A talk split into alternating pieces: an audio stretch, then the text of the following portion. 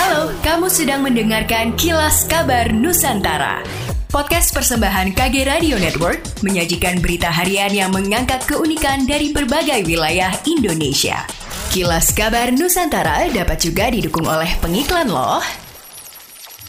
Dinas Kesehatan Provinsi Sumatera Utara memastikan bahwa sampai saat ini belum ditemukan kasus penularan subvarian covid sembilan belas Omicron X B B di wilayah Sumatera Utara. Meski demikian, Dinkes Sumatera Utara mengeluarkan surat kewaspadaan kepada masing-masing Dinas Kesehatan Kabupaten dan Kota untuk memantau penerapan protokol kesehatan di lingkungan masyarakat. Selain itu juga menyegerakan vaksinasi covid sembilan belas untuk meningkatkan proteksi terhadap penularan virus corona.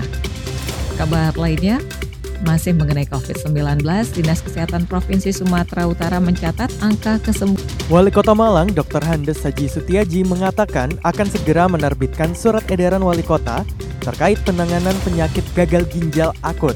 Penerbitan S E ini adalah untuk menindaklanjuti S E Kementerian Kesehatan serta adanya informasi warga Kota Malang yang meninggal dunia akibat penyakit tersebut.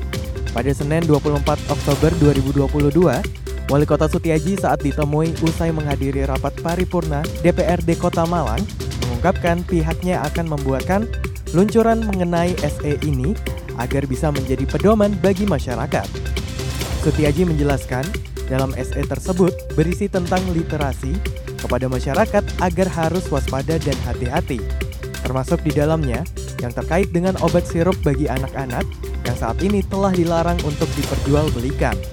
Sementara itu, berdasarkan informasi dari Kepala Dinas Kesehatan Kota Malang, Doktor Husnul Mu'arif mengatakan pula bahwa telah ada dua warga Kota Malang yang mengidap penyakit gagal ginjal akut ini, di mana saat ini satu orang di antaranya telah sembuh usai menjalani perawatan dan satu orang lagi dinyatakan meninggal dunia pada awal Oktober dua ribu dua puluh dua lalu yang disebabkan oleh gangguan ginjal akut progresif atipikal.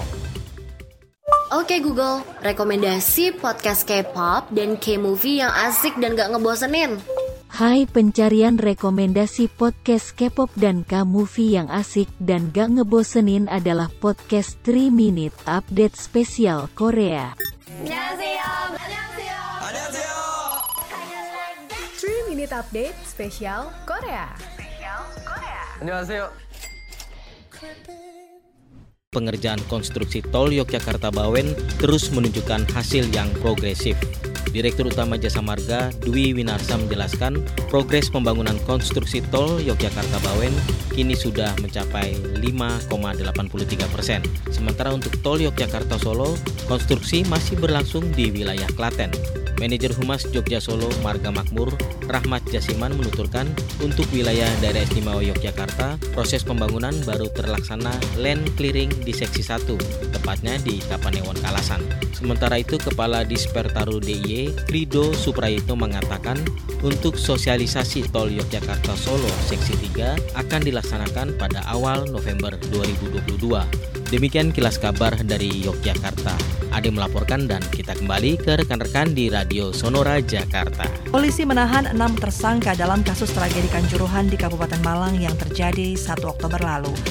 Penahanan dilakukan seusai mereka diperiksa di Polda Jawa Timur kemarin. Keenam tersangka diantaranya Direktur P T Liga Indonesia Baru Ahmad Hadian Lukita, Ketua Panitia Pelaksana Pertandingan Arema F C Abdul Haris, Kepala Bagian Operasional Kepolisian Resor Malang Wahyu S S.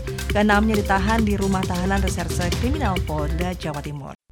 Demikianlah kilas kabar Nusantara pagi ini.